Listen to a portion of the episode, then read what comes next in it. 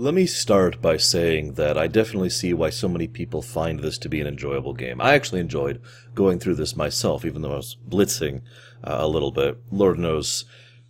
I basically leveled three characters in the first half Sigurd, Dew, and Iria. I, Ira? Ira? I don't know how to pronounce her name. But that was it. Those are the only three characters I touched. Otherwise, it was just. um, and Lord knows that this game it's hard to talk about games like this. Usually, games like this don't even come up for me because this was a game that wasn't.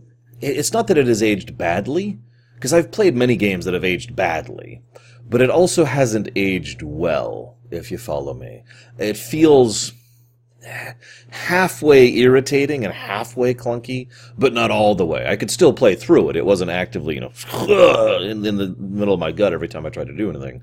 But I still found myself going, and just being frustrated at a lot of aspects of it. Um, I like some of the concepts here.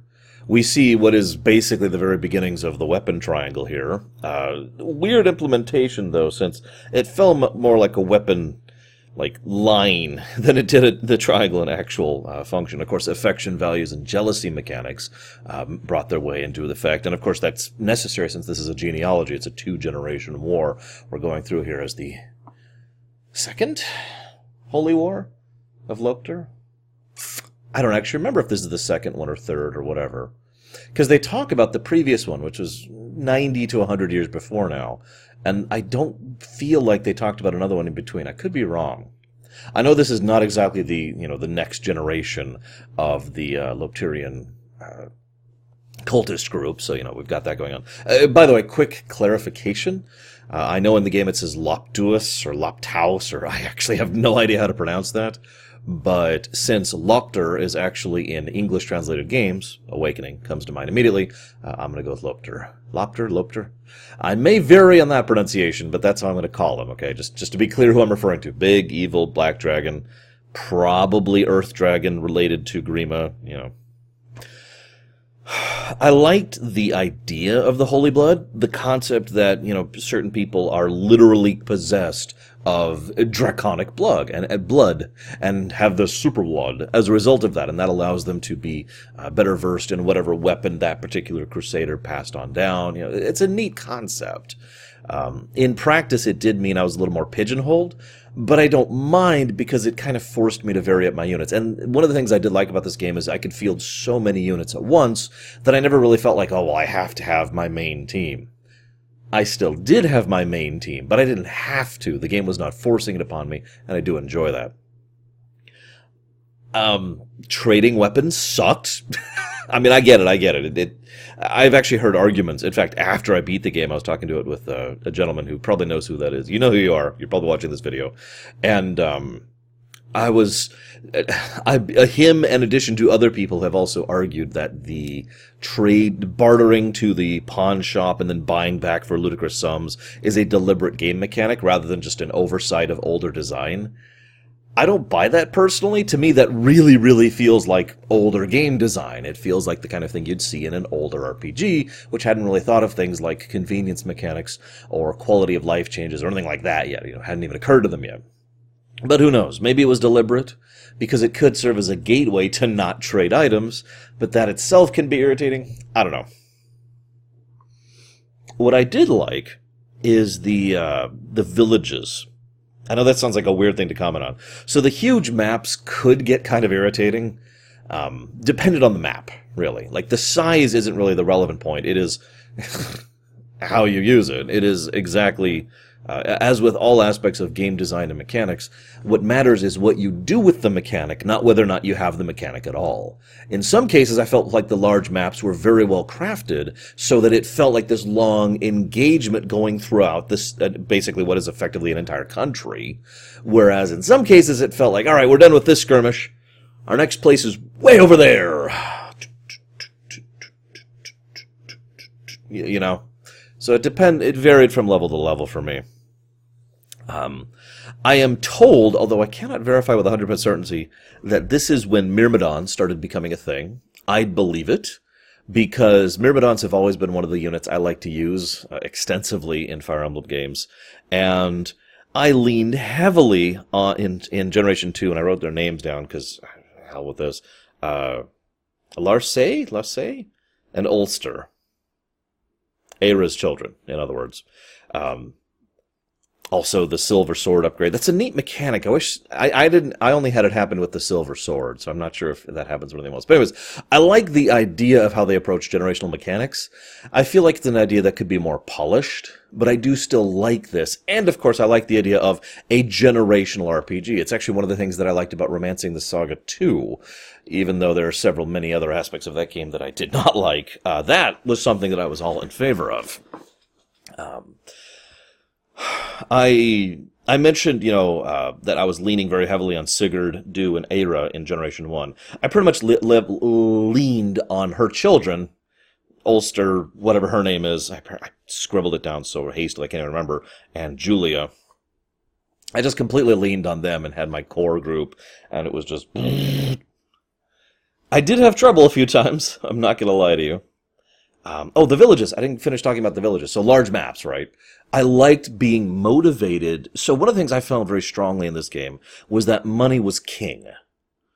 Um, what I mean by that is of the various resources that exist, the equipment, the people, the experience, and the money, money felt like the top notch there. And there were several reasons why. First of all, obviously, the pawn shop trading thing, like I mentioned earlier. You want to get one of those rings to someone else? You gotta go to the pawn shop. But the second and most important reason is the repair mechanic.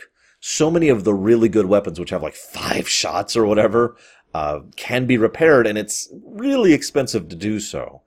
So I personally felt very motivated to try, and get that initial 5,000 uh, money I forget the currency, gold, uh, 5,000 currency bonus for racing to a village and making sure it doesn't get pillaged at all. But I also very much like the fact that you are not penalized uh, by, in a binary fashion. If you get there too late, you might save it from being partially pillaged or even heavily pillaged. It takes a while for a village to actually be wiped out completely. And I really liked that mechanic. Um, I tend to like granular, dif- uh, dif- uh, not difficulty, uh, granular penalties for failure rather than binary penalties for failure. It's something I tend to enjoy in game design in general. Um, what else here? Do I have any other notes about gameplay? I did enjoy this. As of right now, I've only played, for reference, I've only played three Fire Emblem games as of this moment. This would be the third. And this one, is probably my second favorite. I know that's not saying much, but I really did like Seven quite a lot. A lot of Seven's gameplay just really shined for me and just fit perfectly in my head and had the perfect op, you know, terrain really mattered. Stuff you could, you, you had alternate objectives which allowed you to have multiple strategies other than just swarm the enemy or a move. Um, I liked the variety of units and the variety of makeups you could use with your own army. I liked the variety of equipment. You know, there, there, it was just a whole lot of really good stuff that I really enjoyed. Um, there was one particular map on this game though that I really, really liked, and I bet most of you know what it is before I say it. It is Belhalla. It was really, really fun. Although that Raptor fight, oh my god. So, unfortunately, I don't actually have that much else to talk about gameplay wise. If I was actually doing a stream of this, I'd go ahead and discuss more how it feels in that side. But this is a rumination, so let's discuss, uh, or Actually, I guess this is analyze, isn't it? This is the analyze side of the show, Anal- analysis and discussion. So let's analyze. I'm not sure where I want to begin. I've, I, I only have a few thoughts really on this game. The first thing I want to talk about is how this region is screwed. This place is just a nightmare of political intrigue and backstabbing and people who I, I, got the extremely strong impression that these people should be a couple centuries ahead of where they are politically, economically, uh, fine, uh, uh, technologically, magically than where they are, except they are so constantly crawling over each other to stab each other in the back nonstop. And then you add the addition of things like the Lopter cult that it's just the whole time, right? It, it was actually kind of, uh, aggravating, as weird as that may sound. I, I, just want to shake these people like, what are you doing? What are you doing? You could be better. Um, but I do see, I also have to admit really quick here, right at the beginning, that I personally enjoyed uh, the first half more than the second half. And I want to talk that, let's start talking about that. One of the things I feel like I've brought up a lot when it comes to these type of games is the marriage between a political story and a fantasy story. I've talked about this so many times in my show. I talked about it the last time we discussed Fire Emblem. I talked about it in Final Fantasy Tactics. You know, it, it, oh, I talked about it in Tactics Ogre. It just keeps coming up. And I felt that very few games have perfectly merged the fantasy element and the political element. Tactics came closest, although I have to admit, my opinion of that has actually gone down a little bit since I replayed it for the proper remake lore run last year. Because honestly, Tactics did do a good job of weaving the fantastical into the into the political until like the last few chapters where it's just kind of eh, okay we need to finish the story just sort of happened right? I still think it's one of the better examples. I just can no longer call it like the perfect merger like i used to because apparently i'm an idiot this game feels the same, except far more dichotomized. The first half is way more about the political side of things, with almost no fantastical elements built into it at all. And the second half feels like a straight up classic JRPG. Um, we've just, it's just, here's you know, you're the good guys. They're the bad guys. They're evil cultists. They're trying to back, bring back some evil doom lord from the past, right? It, it, it's textbook, right? It's straight out of typical JRPG dumb. Now, that's not a complaint, by the way, because they do some good stuff in the second half. But my point is, the plot of the first half, I can't summarize with a single sentence. Like, if I really tried, I probably could. But, you know, uh, decent guy tries to help someone, ends up getting embroiled in a local conflict that boils over into a kingdom level conflict, and he is then requested help into another area, so that kind of branches over there, and meanwhile the people back at home are scheming, and some are accusing him of being the one who kills Kurth, but he's not actually involved at all, and the people who actually are accusing him are the ones who did it, and, you know, it's political. It's everything I like about of a good political story, actually. And that's one of the reasons why I was like, ooh, this is good.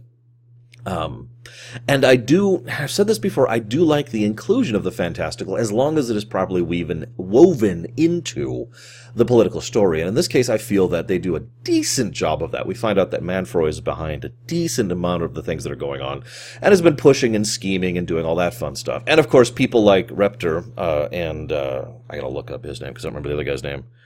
What's the other guy's name? Where did I write his name down? I wrote his name down somewhere. right? Didn't I? Hello? Maybe I didn't. Come on, it's it's somewhere on here. There should be a note. God damn it, about someone who is redundant as a character. Anyways, my point I'm trying to reach is that uh, some of the characters do. They're not just politicians. They also happen to have very powerful magic, for example, and that kind of helps to flesh them out a bit more. Maybe I'm a weirdo, but to me, I find it a little bit easier to believe if someone is some horrible person who is a scheming manipulator who's in charge, if that person also happens to have the ability to cast Mjolnir, for example, right? Uh, Lombard, by the way, was the other guy I was trying to think of.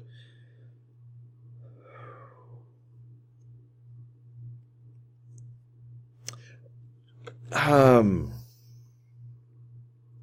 let's talk about the first chapter a little bit. Let's talk about Granmail, Granvale, excuse me. God, it's I'm gonna screw up names. I'm just gonna let you know because one of the things I always do for ruminations, I you know I play through the game and I look up stuff too. You know I don't just play a game. I try to do some research and and behind the scenes looking into. And I and this is a game that has never been officially translated into English. Um, so in some cases I have an English name that I can use, like uh, Seliph is a, is a name that he's referred to in modern English iter- iterations, even though there's like three other translations of that name. Uh, Lupter, as I mentioned earlier. But then some cases, just like, eh, like, have they ever said Granvale since then? I'm not actually sure. Maybe it's mentioned in Fire Emblem Heroes. I don't know. Anyways. so, Granvale has its war against Isaach. Now, that was kind of just another little power play of the region. But what I love about it is that Lombard and Reptor both decided to go and have Kurth killed because Kurth was the person who was effectively in charge, even though the king, whose name I can't remember right now, was like Arzer or something like that, is still actually in command.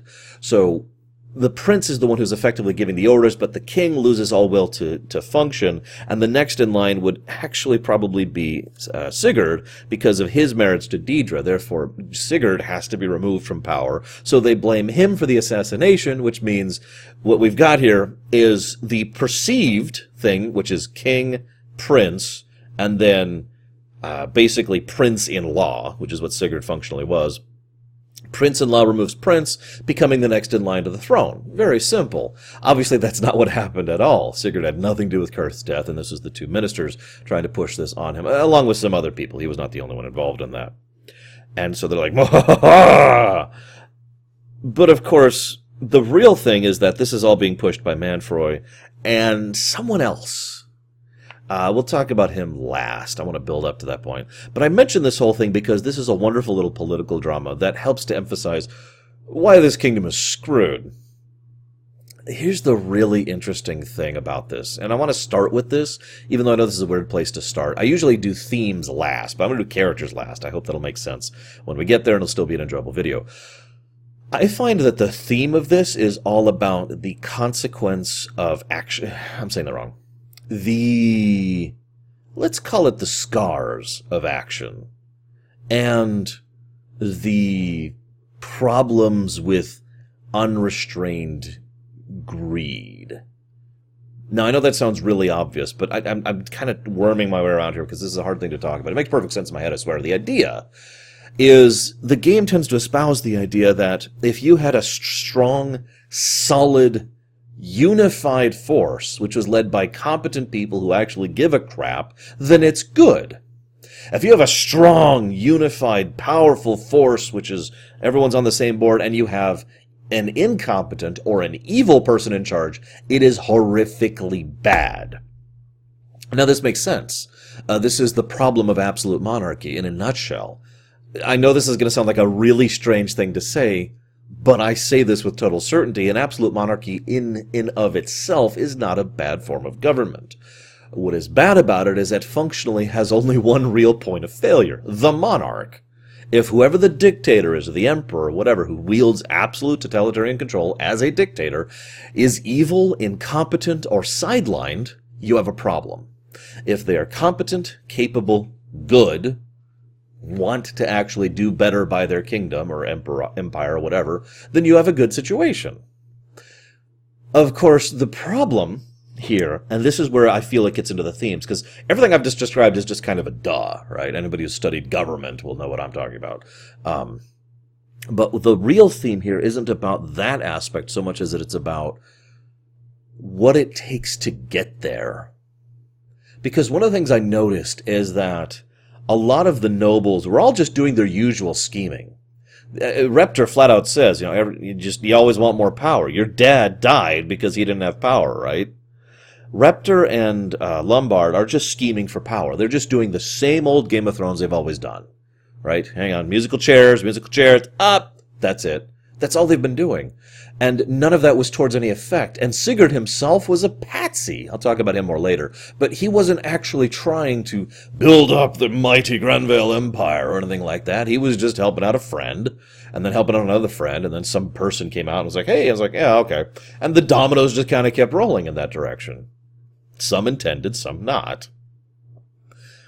But the one person who was really making all that work was per- someone who was deliberately scheming and conniving to craft a new empire. My new empire. I have brought peace, security, yada, yada, yada, yada, right? But the person who did that got very scarred in the process. They did horrible, evil things and were arguably a horrible, evil person. That's debatable, but nevertheless, those scars are hard to ignore. What does this have to do with the game? Well, what if you were just handed the reins of that empire? What if you already have all of the hard, dirty, filthy work that goes into all of the political machinations and death and war and conquest and all of the other steaming, scheming, backstabbing, slicing off bits of your soul bit by bit, right? Taking your morality and just kind of shriveling it inch by inch. Know, all of that that is involved in crafting a political entity is gone. Instead, you were just handed it. Here it is. It's already constructed. Because that's Seliph. Seliph was just a good kid. I mean, yeah, he's got the whole I have to live up to my, you know, name, but that's it, right? He's just a kid. Yeah, I got I got this. All right, you're now king. Ugh, okay. And he didn't have to do any of that the game seems to postulate that this is an ideal circumstance, that someone should go through the dirty work of crafting a strong unified force and then hand off those reins to someone who didn't have to sully themselves to accomplish it. In fact, this merger between this person who is who is basically pra- the pragmatic, the pragmatist versus the idealist. Let's just call it that. Although I don't want to call it versus because it's more about the cooperation. The cooperation between the pragmatist versus the idealist is all over the place in this game. Um, I'm reminded of what Ni no Kuni 2 should have done with its premise and didn't quite do with the idealistic little king, whose name I can't remember, Edward? I don't know. Um, and the, the, the president of the United States of America, who was the pragmatist, who was the one who was already practiced in statescraft and already willing to do, you know, unpleasant things in order to accomplish their goals. That merger of the idealist and the pragmatist is an idea that's fascinating to me. And I feel like this game doesn't quite touch on that, but I do feel it's the strongest underlying current beneath all of the events that happen throughout it. Oh, and then there's Lopter. Um, uh, I want to talk about a couple other things in brief, just little thoughts that occurred to me as I'm going through this. So the child hunt is awful. Um, I know that's kind of the point, but what I mean by that is there's the, there's two layers of awful to the child hunts, in my opinion. The first is the obvious one, duh. But the second one is how awful it is because it's extremely efficient. You take children and you say, "Hey, kill each other." Whoever survives this will be ascended to nobility. You will have wealth and privilege and a welcome position in the new governance of our order. That's messed up because it is so effective, especially given where they cull the children from. The idea of being able to be on top is such an uh, appetizing idea that you can imagine why so many kids and even the parents of some of those kids were totally cool with this whole ordeal. They could become, they could have so much more. And the parents, at least hypothetically, I don't think the game ever covered this. If it did, I missed it. Uh, the parents would also have a child who is now wealthy and privileged and a member of the upper aristocracy, or at least the middle aristocracy. And yes, I can have this wealth and position and power. All I got to do is send my kid off to murder. And of course, the first layer of horribleness is this is when this actually really comes in because the whole idea is that these are puppets. The whole point is to craft puppets in order to supplant the existing bureaucracy. Fill it with nothing but people who are supremely loyal to you because you lifted them up from nothing and after they feel they earned it, gave them everything. And that is messed up. Even before we add the whole death cult thing into it, right? Yikes. I, I, just had to comment on that. I also find it very interesting that pretty much the only person, the only named person in the whole game who is notably and uh, demonstrably in favor of the hunt is Hilda. Because Hilda is a very horrible person. In fact, she's so horrible, I wonder why she's even in this game. But I digress. I could argue that there's actually only really two disgustingly horrible people, like truly awful, complete monsters in this whole game, and that would be uh, Lopter and Hilda. Manfroy's different. We'll get to him. We'll get to him. I want to talk about the Dead Lords. This is not my first time encountering them, or even my second. But from what I understand and what I've looked into, the Dead Lords don't actually show up all that often in Fire Emblem. What the hell? Who are these guys? I, I find myself just staring at them like, huh? And I went looking into them and trying to figure out what the hell was going on with them, and I found nothing. I mean, I found a lot of speculation, but I didn't find any definitive answers. So I'm going to give you my speculation and then move on. I think Deadlord is a title, not a specific individual. I don't think that they're bringing back the exact same Deadlords each time, but that the Deadlord name is basically their position. You know, basically, imagine if their names, rather than, I wrote one of them down, uh, Anguilla? Imagine if instead of Anguilla, her name was general, right? That's kind of where I'm thinking of this. And each one is just someone new is supplanted into the spot. Now, whether it's the same spirit that's inhabiting the body, I don't know, because I get a very, very strong necromantic vibe from this whole Dead Lords thing. And I don't mean just the obvious. I mean, it really feels like what these guys are is a very elite sect of basically death knights, to use the Warcraft equivalent. The idea of someone who died under horrible circumstances but was very powerful or skilled or both in terms of martial, magical, or internal ability. and thus they are someone who could be used, basically a perfectly positioned pawn, to be crafted into a queen, to stretch the metaphor. And thus the Dead Lords are these mega units that um, can be summoned by anyone who has the particular and skill to do so.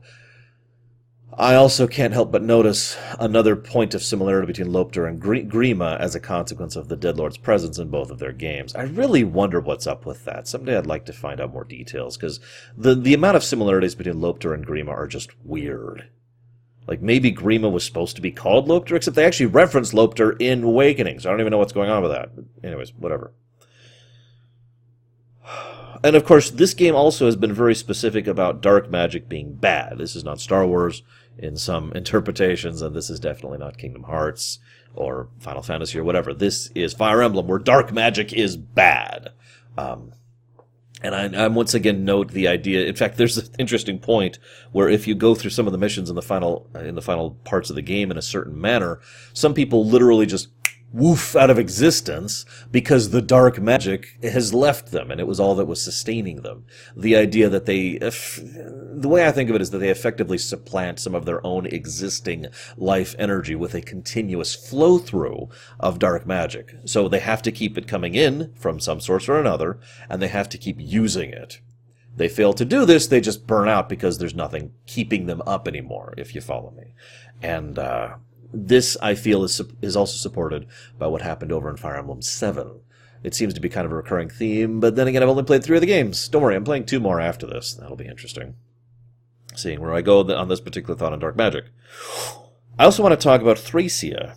I don't have much to say about Thracia other than the fact that I find them utterly fascinating from a world building perspective. Uh, the idea of a kingdom that's built in lands that are poor and yet have one resource that is very useful dragons. And they tame those dragons. I hate to reference Warcraft again, but the idea of, at least the idealized version of the Dragon Maw clan is what I'm immediately brought to mind of. They don't have resources. They don't have super skilled mages. They don't have tons and tons of trade position. They're not politically connected. No, they have dragons. And they have built an entire culture around taming, working with, and using dragons. The Dragon Knights being literally legendary, and in fact being one of the predominant sources of income for the entire kingdom. Because the, the, the, trade deficit that Thracia's, Thracia's got to get going, or, uh, yeah, I'm saying that right, I think. Actually, I think I'm saying that wrong. But uh, the, the amount of, of, of imported goods that Thracia is making happen on a constant basis has got to be enormous. And it being funded on the backs of those Dragon Knights makes a degree of sense to me. It's them utilizing what they had in order to function. It also makes so much sense why they kept going after the district. The, uh, I can't remember what it was called. The Whatchafig district. I actually wrote down dist- oh, the Manster district. There, the Manster district, which has its own little kingdoms. Um, I also find it funny, if you're paying attention, what happened is the kind of thing that I would normally think was planned if someone, you know, more politically pragmatic was behind it. Because what happens is Thracia conquers, you know, the district during the course of the game. And then they kind of get stomped into the ground and Travant, was that his name? I didn't write down his name. Travant, or whatever his name is, is killed by uh, Seliph and that that kingdom basically gets formed into a new kingdom, the new kingdom of Thracia, which actually includes op- uh, portions of Manster, so that they now have some actual resources, including food, in order to be able to function without having to lean so heavily on their dragon knights, improving the overall quality of life for the entire kingdom. An interesting maneuver. To my knowledge, no mention is made of the new kingdom of Thracia being a vassal state, or at the very least, a uh, you know, some kind of tributary to Granvale, but I wouldn't be surprised if that is what actually happened given the circumstances. And again, that sounds really planned to me, but I couldn't find any evidence of doing it. Obviously, I didn't play the Thracia you know, Midquil game, so duh. Anyways, I also found Agustria fascinating.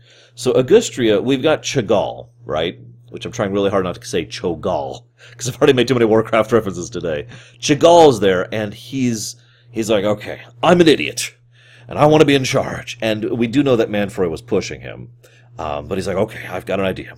I'm to go ahead and imprison one of my best knights, who is my vassal, because uh, Agustria is basically a, a, collection of smaller kingdoms. So I'm going to take Eldigan and I'm going to squeeze him in here, and that means Nordion is now relatively unprotected because its biggest knight and its literal leader is imprisoned by the overall sovereign of the region. So the nearby guys, and God, did I write their names down? Because it was some insignificant guys early on in the game.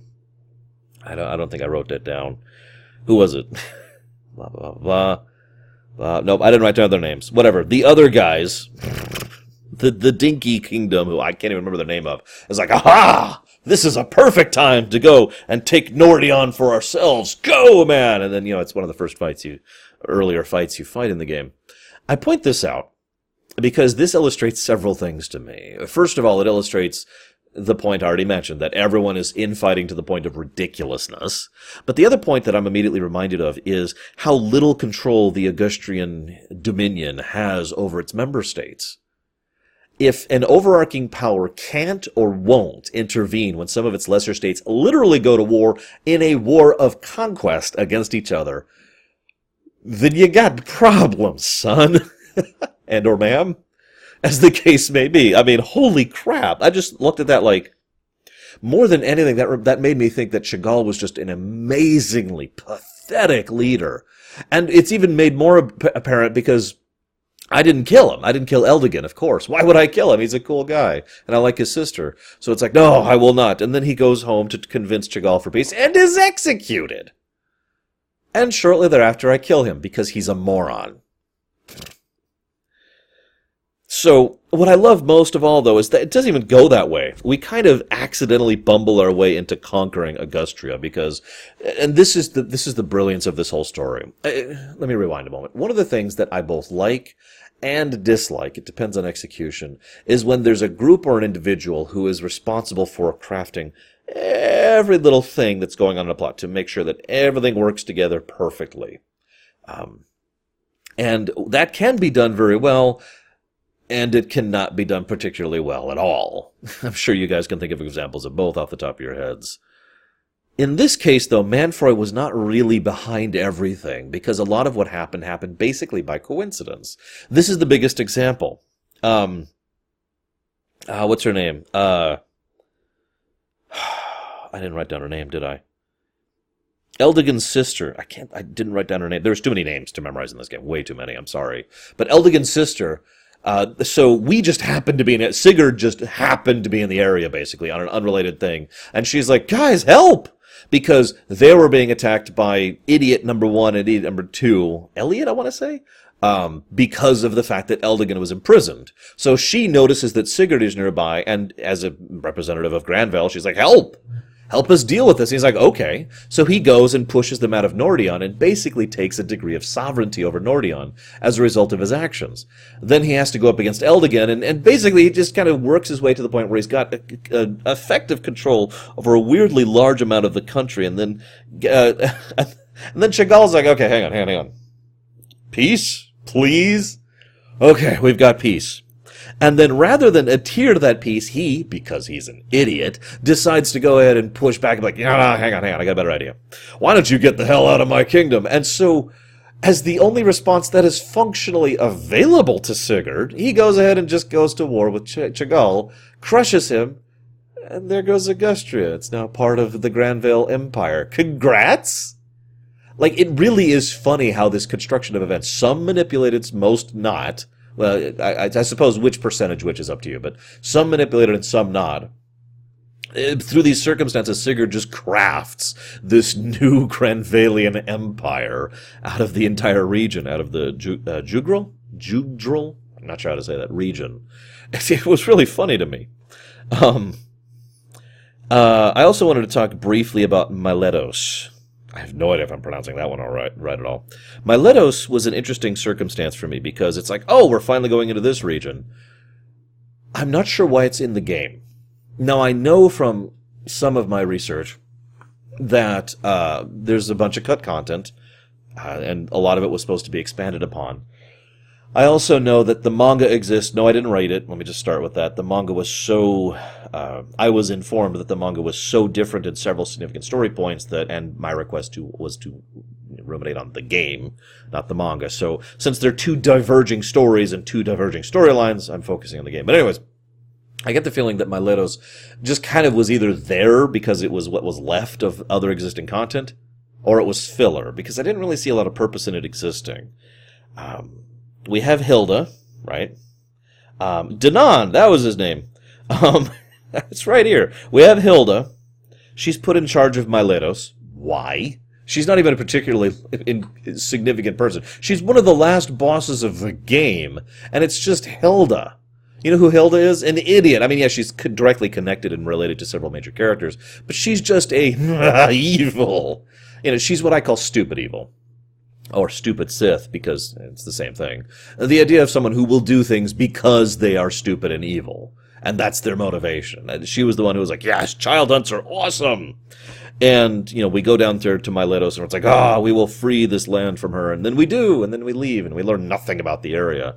But I really feel like her presence in the story was redundant because of Danan back in Isaach. See, let me rewind a moment. Uh, earlier, we go back to hit Isaach. This is in the second part of the game now. And Danan, who is the son of Lombard, has been put in charge of Isaach. Now, Lombard was just eh, whatever, but Danan, he's a Harkonnen. You know what I mean? In all of the bad, insulty ways I could possibly mean that. He is pathetic, stupid, incompetent. He is, everything emphasizes how much he is running Isaach into the ground. And this is a story point because this showcases how much the empire under Lopter, talk about that in a minute, is destructing, self-destructing, how the singular absolute monarchy is absolutely terrible for everyone in it, and this is a personal showing of that because of the nature of how much it's being deliberately mismanaged. But then we see Hilda and Miletos, who is the exact same story point. I, I, honestly got the very strong impression that the only reason she was there at all was because she was actually in active support of the cultists, and I didn't even see any direct evidence of that. So, I, whatever. Um, let's talk about Lopter really quick. I got the very strong impression that Lopter is kind of unique when it comes to the Earth Dragons. Uh, you know, obviously we've got the ones who refused to become Manaketes. We know about that. And then there's the ones who became Manaketes. But for Lopter, I felt like he felt both options were unacceptable. This is just pure speculation, by the way. I felt that he felt both options were completely unacceptable and, deci- and basically stumbled upon a third option someone who was willing to basically bind themselves to him and accept the blood of Lopter into them in order to allow Lopter to continue on, not as a dragon, but not as a monarchy, someone who could possess someone through the tome, through the tome of Lopter. That makes sense. I'm with that. I'm cool. Um, and I got the very strong impression because that makes so much sense from Lopter's perspective, right? The idea that, okay, I'm not going to have all my power, and I'm only going to have a little influence over this guy, but that's okay, because what I'm offering him is the real deal. I am offering him power. Real power, not political power. I am offering him the ability to cast dark magic in a large way, and that's going to help change and shape the world. I'll talk about that idea a little bit later, too. And I'm going to do this, and he's going to love it, and he's going to be more positively inclined towards me. And whether he or his son or his son's son or whatever, however many children down we got to go, male or female, doesn't matter chunk, chunk, chunk, chunk, how far we have to go down until I will eventually have wormed my way into their good graces to the point where I could start directly possessing them. And once I do that, once I have more direct control over whoever happens to be wielding my tome, I can start using their political influence to mold and brainwash children so that they from birth are perfectly accepting of me being, you know, them being my host body. I bring this up because the first character I really want to talk about is actually Julius, because Julius is not a character in this game. Now, I know there were other things that were supposed to happen about that, but by all accounts, we never really see Julius in this entire game. We see Lopter.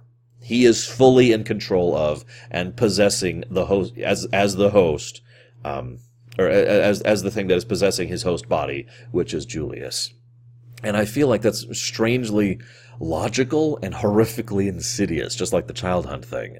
Because the whole point is that you have you have groomed this person from birth to be this exact specific requirement, so that Lopter can be like, ah, fresh body, and Julius ceases to be. Now I know that based on the way the games work and the setting works, Julius probably was inside there somewhere. But I personally prefer to think that he wasn't, that he was literally obliterated, that if you somehow excised Lopter from Julius, all that would be left is a corpse, because there's nothing there. Julius was gone long ago. Now that's the way I think of that. I know, I know that doesn't quite line up with things, but I do prefer that perspective because that's basically how it's presented. We are not fighting Julius. We are fighting Lopter. Now, Lopter is interesting in his own right because he is stupid evil, um, and he is the perfect antagonist for someone like Seliph. Lopter is interested in a world in which he is in control and everyone else is rotten or broken underneath his feet. He is he is stupid evil. He is not interested in a well precise, well run country with prosperity and wealth and power and privilege, which he happens to be in charge of. He wants everyone to suffer. Screw you! You know, evil dragon, blah, blah, blah, right? And I found that to be a, it's one of the reasons why I found the second half, while still enjoyable, to be a little bit less, because I found him to be a far less engaging character than certain other characters I could mention in a bit here. I want to talk a little bit about Seliph, because uh, I don't really have much to say about Seliph or Julia. I leaned on Julia a lot. Like I said, Julia Lacey, Lacey? God, I don't remember her friggin' name. I should just look it up. Hang on a second. Hang on. Uh, and um, so Julia, Lissay, and Ulster were pretty much my team uh, going through that. Hang on, here we go. Uh, give me a second to find this. Uh, I'm just I'm just gonna have to look up Ayra. Ayra. God, I have no idea how to pronounce her name. I have a problem with Ayla too, over in Chrono Trigger. Ayla, Ayla, Moo. I, I can't pronounce normal names. What do you want from me? Fictional names. Oh God. Okay, children. Um, Larcei, Larcei, Larcei, and uh, Ulster. there, there's an R there. I thought there was an R there. That's why I kept hesitating because I thought there was an R, and I didn't write down an R. I wrote Lacey. Anyways, I just leaned on them heavily. But what can I tell you about Julia? Julia is pretty much your straight up female mage supporting character. She's a little bit hesitant. She's got a dark past. She's got amnesia and then oh gosh i'm actually incredibly powerful. Because you know holy blood etc um, then there's seliph who is i'm here to do the right thing and i will do what is right because it is what's right. Now i'm not making fun per se but my point is in my opinion both seliph and julia were textbook 101 jrpg protagonists. Like how many other games can we point to where there's the, the plucky kid who's a good guy and that's his character trait you know, I, I will do good because no matter what, I refuse to listen to thought or reason, no matter what, right? How many other games can we list that has that kind of protagonist and has the, the female support who's like, no, I'm, I totally care about you and that's my main character trait and blah, blah, blah. Oh God, but I'm secretly super powerful, right? How many times have we seen this? So I don't have much to say about either of them. The most interesting thing I could say about Seliph is what I already said that I do feel like that someone like him, the idealist, is necessary if the idea of the cooperative, cooperative empire is a real thing. The idea of the idealist cooperating with the pragmatist. Um, now, I want to contrast this first with Sigurd, who isn't the, uh, uh, the pragmatist. But hear me out. I swear I'm going somewhere with all this. Because Sigurd is also the typical JRPG protagonist except written very, very well. I liked Sigurd because he well, he was a he could he was a deconstruction, but he was a well done deconstruction. He was a typical JRPG protagonist, and what happened as a consequence of him running around protagonizing is exactly logical. He basically unintentionally conquered the entire continent on accident because he was just trying to do the right thing and help people out. That's it. And I like that. Everywhere he went, he was outmaneuvered and outplayed politically because he wasn't thinking politically. He wasn't worried about how his actions looked. He didn't he wouldn't concern himself with what the people thought or what the, the politicians thought or the ministers thought or the kings thought. All he cared about was doing what he personally believed based on his own moral compass what was right. And I like the fact that as a result of all of this, and I can't believe if, if you're still watching, this is the spoiler of the game. I actually, for the record, this was not spoiled for me. I didn't know this was coming. Um, the one bit of spoiler I had going in was someone told me match up Dew and Ayra and level them both, and they and I was just like, okay. That was the only tip that was given to me before going into this game. Obviously, it has genealogy in the title, so I figured generations. But anyway, so yeah, Sigurd dies. He he dies horribly, and along with most of his army as a consequence of his actions, and that's very logical. It's even more logical because he did effectively pave the way for other people to take control, like Manfroy. I love that. I love that idea. He's so easy to be. It, it reminds me of Bob from Chrono Cross. I can't think of his name. Uh, Stir? No. Oh God. Uh, I gotta look it up because then you'll just tell me if I don't. Hang on, Chrono. I've got my notes on my keyboard here, so I can't really. Uh, what's his name? His name is Bob. Uh, blah blah blah blah blah blah blah blah blah. Serge. Serge is his name. Please don't tell me in, in the comments. I looked it up just so you wouldn't tell me. He reminds me of Serge someone who runs this isn't really a spoiler someone who runs around protagonizing and a mess follows him because he's doing that i like that but i want to talk about manfroy now i found manfroy to be a surprisingly engaging villain. You could tell that this is someone who is a broken person but not in the sense that is usually portrayed in fiction. What we saw in manfroy was someone who I like to think of it as 2 plus 2 equals 5 I'm probably going to make a Lorium about this sometime in the future because it's been coming up more and more lately. Uh, the idea is it's not that he's evil in the strictest sense of the word, it's that his core concepts, the, the, the, building blocks of how he perceives reality are different in a violently un, you know, unpleasant way from other people's building blocks. Now, I don't mean like, you know, well, I believe this. No, I mean like even more core and central than that. I'm not talking about religious debate. I'm not talking about sexual preference. I'm talking about 2 plus 2 equals 5. And don't give me that stupid response about how 2 plus 2 can equal 5 for extremely high. No, no, no, no, no. I mean, if you take 2 as a whole number and 2 as another whole number and equal them together and your mind punches out 5, you have a mathematical problem with the way your brain works at its core, at its most central level. That's the impression I got from Manfroy. Someone who was raised from youth to be a part of a cult environment, in a dark cult of evil horribleness. It's basically a death cult. You might as well just call them the Twilight's Hammer. It's my next Warcraft reference. It's the last one, I swear. I hope. And, and just get it over with, right? And then the whole, God, alright, I'm free. Oh, everyone died and he's horribly disfigured and it's just, okay. So he literally, at his center, perceives things differently than everyone else and wants different things than other people do as a consequence of that because what he perceives to be X is what everyone else perceives to be M. I also found him to be an interesting manipulator. The Manon situation, uh, Kurth, arguably, and of course using Arvis, who I haven't even mentioned yet. Um, I also kind of like Manfroy's overall motives like I said, it, it feels like so. Okay, I want to debate this with you, uh, but obviously you can only respond to me in comments. So please feel free to respond in comments because I felt like it could be argued that Manfroy was either wrong, as I just mentioned, or did not give a crap.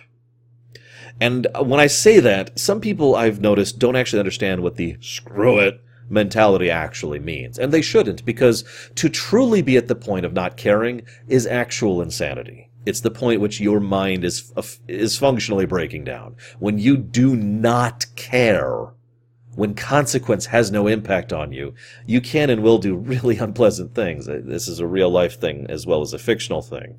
Uh, arguably, one of the biggest powers of the Joker in several of his presentations is that he just does not care. Yeah, I'll rip off my face. Sure, why not? Well, that's horrible. It'll be terribly painful. Yeah, okay. What? Why do I care about that, right? So that's a real thing, by the way. You can look it up. Please don't look it up. It's really gross. But Manfroy, I felt, was interesting because he was very believable. He was far more interesting than Lopter. Lopter was just stab. Manfroy felt like someone who had goals and arcs and motives and concepts and ideas and and fleshed out. You know, the kind of person who was actually a person rather than just being horrifically, hideously evil. Right? I'm not even 100% sure how much I can call Manfroy evil. I mean, obviously he's a bad guy, he's a villain, but there's a difference between being villainous and being evil. In fact, uh, I, one of my more interesting kind of character types, which I see very, very rarely, is someone who is a villainous good guy. Uh, but I digress. No, not an anti-villain. Slightly different, slightly different shading. But I've been dancing around it this whole time. Let's talk about Arvis, who is by far the most interesting character in this whole thing. Now, for me, I, I don't think I even need my notes at this point. Let me double check here. Uh, I talked about that. Talked about that. Talked about that. Arvis. Okay. Now I've I've kind, I've actually referenced Arvis many times already because Arvis is, like I said, in my opinion, at the core of the central themes of the work. Arvis is the pragmatist to Seliph's idealist. Arvis is the one who said, "I am willing to do this horrible act. I do not want to. This is not a good thing to do, but I am willing to do this because I legitimately believe it will lead to a better future." Arvis is the one who saw all of these scheming, petty political mot- motives of all of the different uh, ministers and kings and princes who are all just. Nah, nah, nah, I mean, remember, Arvis is not the one who killed Prince Kurth or arranged this entire set of dominoes to begin with. That was some petty scheming nobles. But Arvis looked at it and said, okay. Because Arvis managed to, to manipulate himself into a position where he was going to be one of the stronger military powers in Granvale, and then, by what amounts to total coincidence, ends up falling in love with Deirdre. Now, that secures him a line on the throne. He gets a claim after that. But he needs to remove literally everyone above him in order to make that happen. King needs to die, not a big problem. Prince needs to go away, already dealt with. All of the ministers who are already better positioned, well, he can just help uh, Sigurd in order to deal with those that just leaves Sigurd. Now, I mention this because this is something that I pondered for a while, and in fact, the gentleman who is watching this video can attest to this. I asked him what was the point of betraying Sigurd? What, what was the significance of that in Arvis's plans? And when he gave me his response, it didn't answer my question. But I went back and reanalyzed the sequence of events leading up to the end of chapter, you know, you know the not chapter one, but you know, the, the first half of the game. And I realized that this was Arvis playing adaption chess. Again, he wasn't this wasn't some big overall scheme that was planned ahead years in advance. My machinations have laid undetected for years. No none of that. Instead this was him looking at the situation saying oh i could use that. I could use that. And him conveniently positioning things just so so that everyone that was ahead of him in the line of succession was removed and Arvis could ascend the throne of a newly expanded empire and really start locking down and unifying Granvale into a nation. Now, I know that sounds like a strange thing, but try to remember that in real life, nations are a fairly recent thing, an unusually recent thing.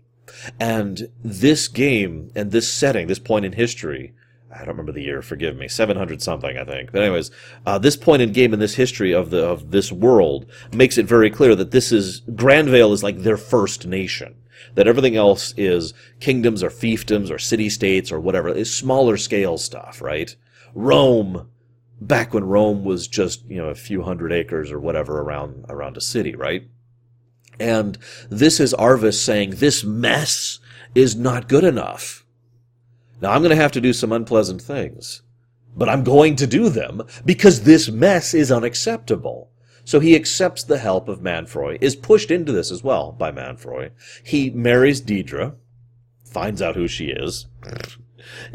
There's been some disagreeing reasons as to why he brought Deirdre in front of Sigurd. Um, my personal thought is twofold. First, he wanted to make sure that she was in fact Deirdre. This would solidify his claim on the throne. The second was a little pettier, because remember, Arvis is not actually a good guy. I think Arvis wanted to prove to himself that Deirdre was his, not Sigurd's. And so he brings out Deirdre and is like, hey, this is my wife. You may, you may or may not have met her. And I mention that because I get the really strong impression that Arvis, as partially consequenced of his blood, has been the kind of person who has been, uh, let's say, trying too hard for most of his life, especially given the circumstances of his birth. So, with Arvis, who's Deirdre's brother, by the way, um, half brother, I guess, um, Arvis is someone who he's he's trying too hard. He has a goal in mind. That goal may or may not be noble. Which brings me actually I guess that brings me to my next point. I don't want to paint Arvis as if he saw some great and glorious future. I want to paint Arvis as someone who said, this is unacceptable, so I'm going to try something else. He was, in a, in a very grand scale, rolling dice, in my opinion. Now, this is opinion. I'm not 100% sure about this, and as ever, I'd like to hear your thoughts on this matter as well. But I feel like Arvis's whole thing was, this is proven, you know, what we're doing right now is not working. It's just creating a massive mess for everyone. So I'm going to try something else. I'm going to try being a dictator. I'm going to try taking over everything and stomping down and establishing this rule of order. And by several accounts, it did work for a little while there. Right up until Lopter, in Julius's body, basically took over. And then it all went to hell very, very quickly there's some bits of evidence that Arvis deliberately ensured that certain things would happen to ensure his and uh, Lopter and Manfroy's defeat, and I personally believe that completely. I think that he was like, well, um, obviously this is not working, and everything is just worse for everyone. But, but, I've got an idea. If I if I put some p- stepping stones out there, We'll see if he can actually man up enough to take over this, because I also firmly believe that Arvis in no way thought that anyone else, especially not Seliph or Julia, could actually take the throne and hold it. Most pragmatists don't believe in idealism. I sometimes wonder what Arvis would think if he knew, like if he was able to watch what happened after Seliph took the throne and was able to lead a new, uh, basically a new golden age by all accounts. My final complaint, though, about Arvis is that a lot of what I've just said is implication. Now, I don't mind implication in my stories. In fact, I love implication in my stories. But as I've always said, there needs to be a bit of moderation. You know, on this end, we have the story just flat out treating us like we're three year olds and telling us everything to our face. I don't like this. This is insulting. But then we have this side of things over here. And I tend to dislike this side of things as well. When I have to go to the developer and say, "Could you explain what happened with this?" When I have to pull a writer and say, "Hey, how did this work?" and actually get answers from them because those answers just aren't in the game. I don't mean they're vague. I mean they don't exist. I feel that's too much. And I feel that just a little bit too much of the characterization of several characters, notably Arvis, was a little bit too leaning on this side of the equation and I, we had to fill in just a little bit too many of the gaps. I don't know how much of that was because of, of content. I don't know how much about that is because of design. I really don't know. I did enjoy this game. Next, I'll be playing through another Fire Emblem and then another one. And then I'll be going through a much shorter game. Thankfully. So, I hope you've enjoyed. I'll see you next time.